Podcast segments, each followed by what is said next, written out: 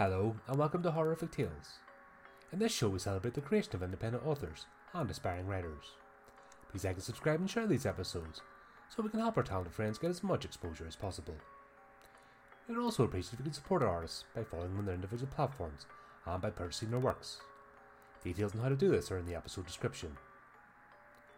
In this horrific tale, a young woman finds herself developing a taste for something rather unsavoury. Join us now as we present Skin by Sue Rovens.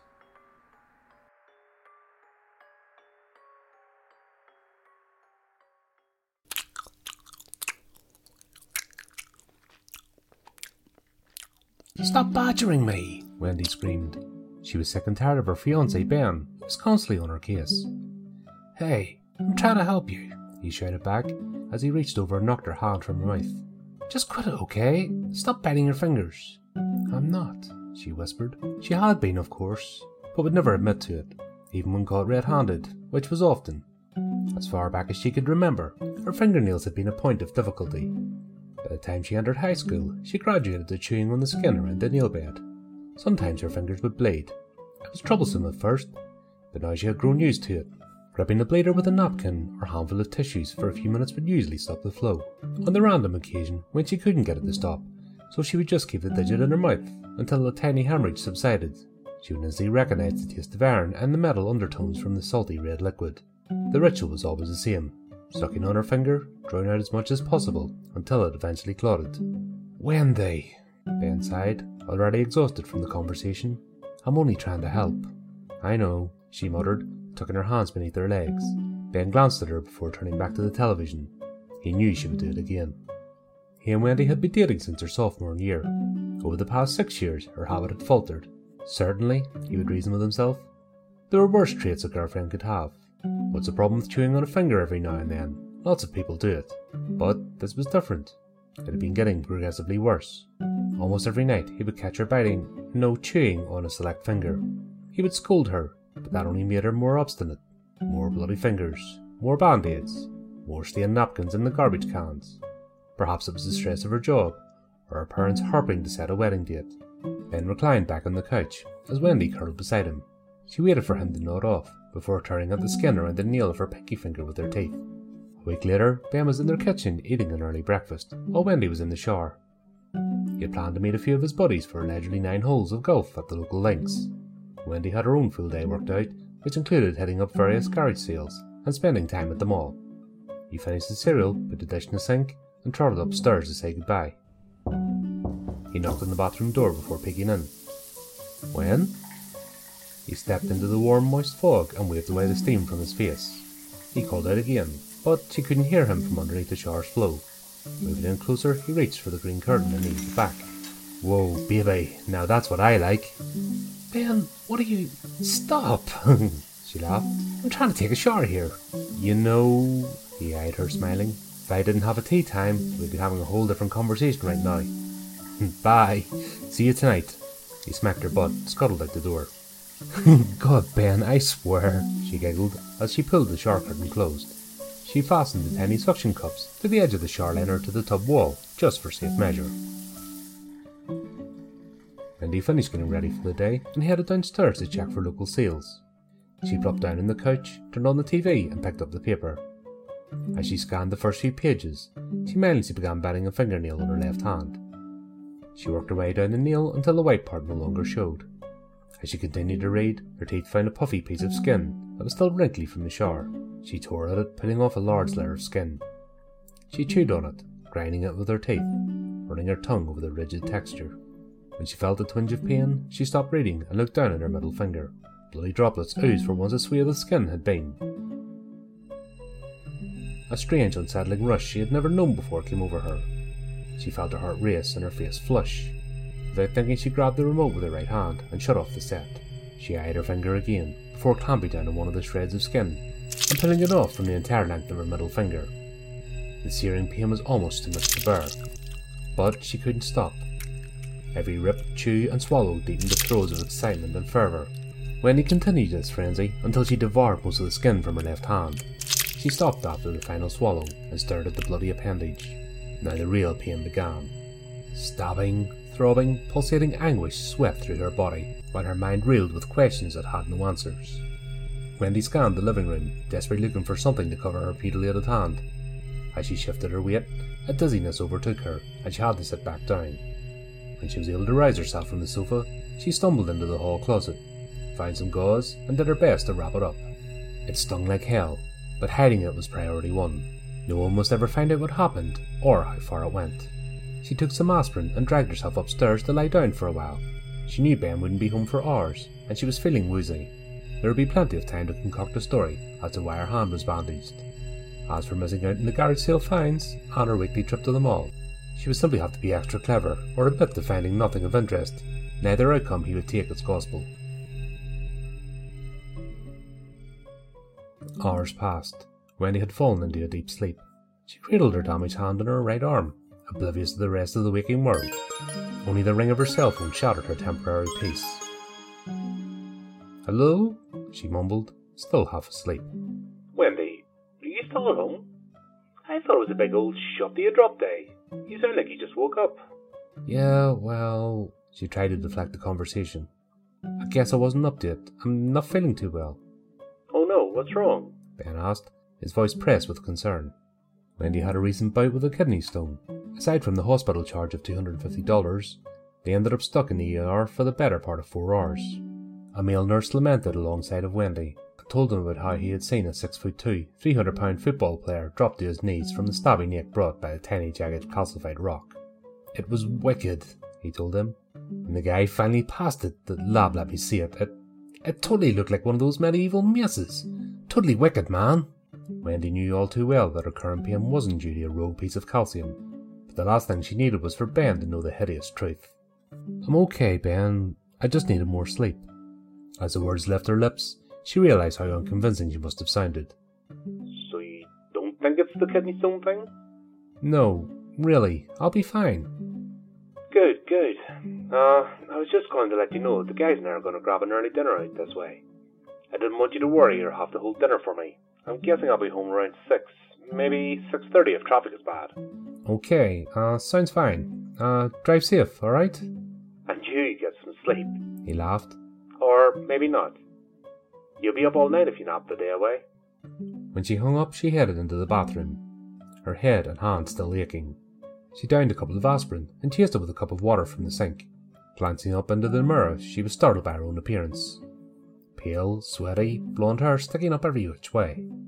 A shower might have been a good idea, but curiosity got the best of her instead. She lifted a section of the blood soaked gauze and looked underneath. Both blood and bandage had joined asunder sometime during the past few hours, making it almost impossible to see the extent of the actual damage. What was visible, however, was a small skin flap which jutted out below the heel of her hand. One quick rip was all it would take. She bit into the tissue clamping down with her teeth, and pulled.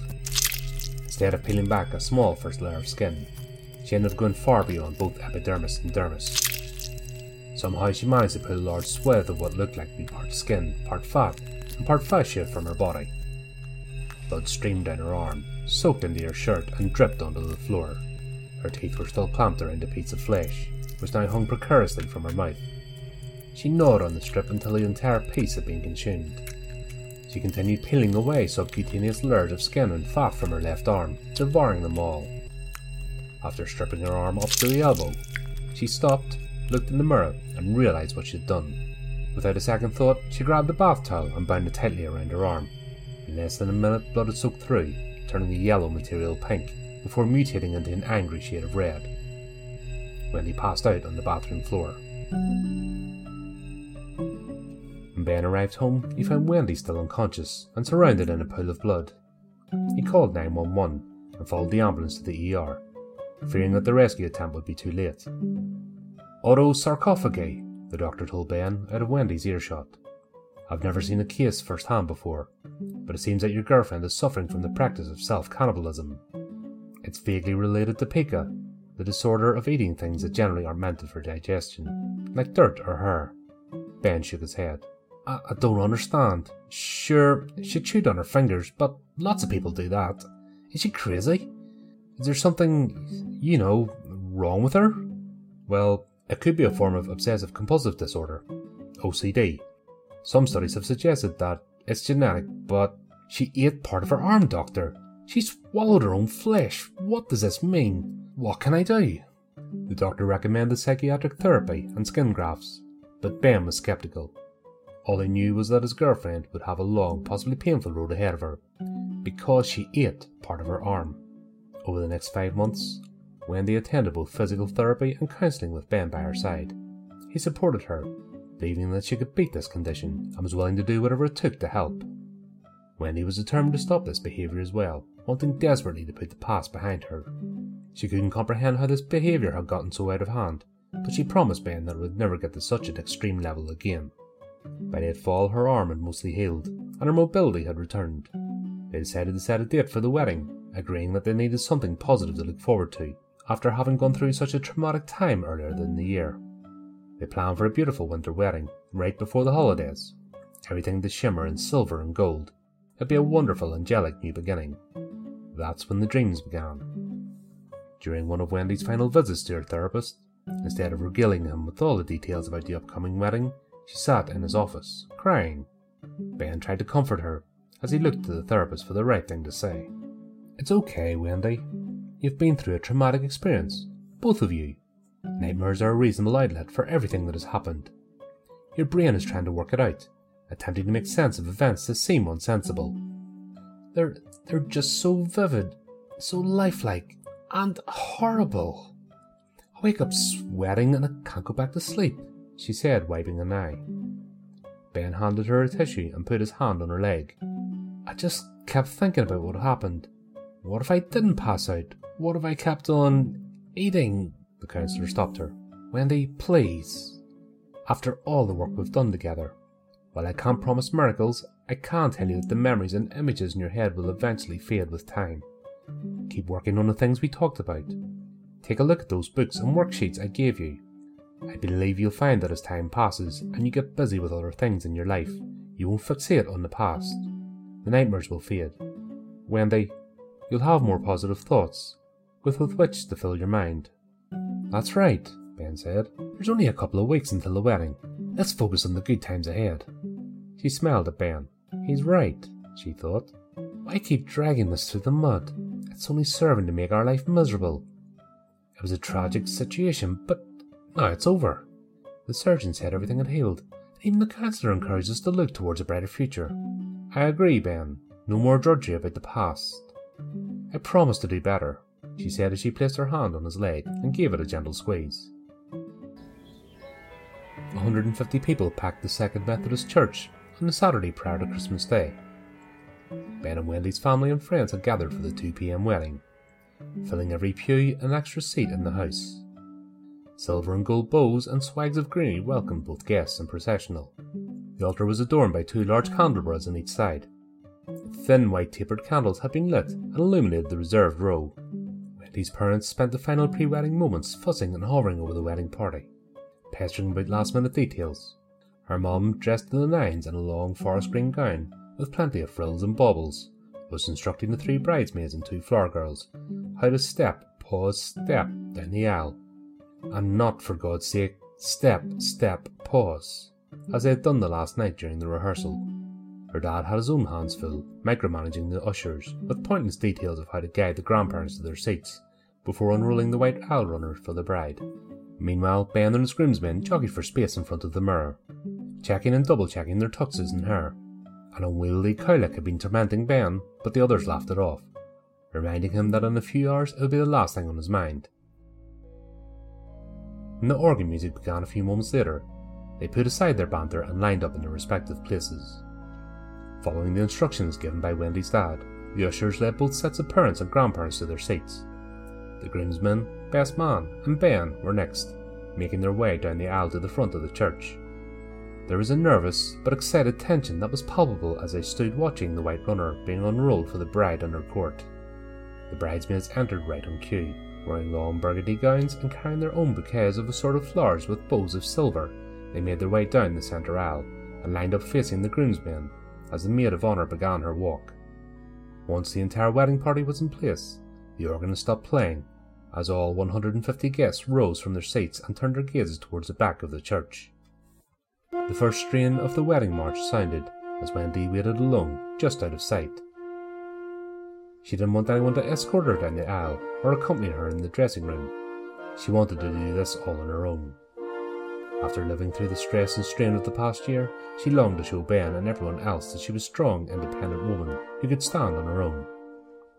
She approached the entryway to face the waiting crowd. Seeing Ben at the far end of the church gave her only impetus she needed to go forward.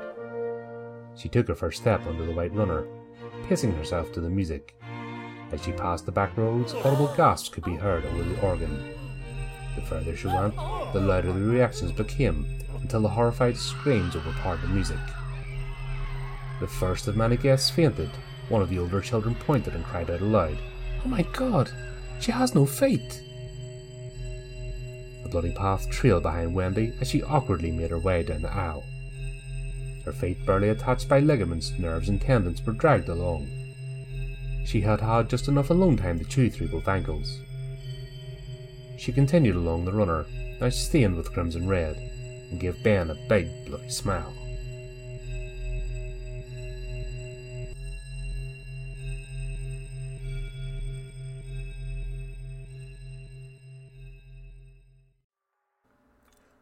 Well, we hope that you enjoyed our latest horrific tale. If you want to keep up to date with future episodes, then subscribe to our YouTube channel and follow our social media pages. You can also give the channel support by visiting our merchandise store and picking up some of our items. We would also appreciate it if you took a moment to support our contributing artists, who very kindly lend their talents to the show. Check out the links in the description to see how you can do this. Well, that just leaves me to say, until next time, my friends, keep it creepy, keep it horrorific.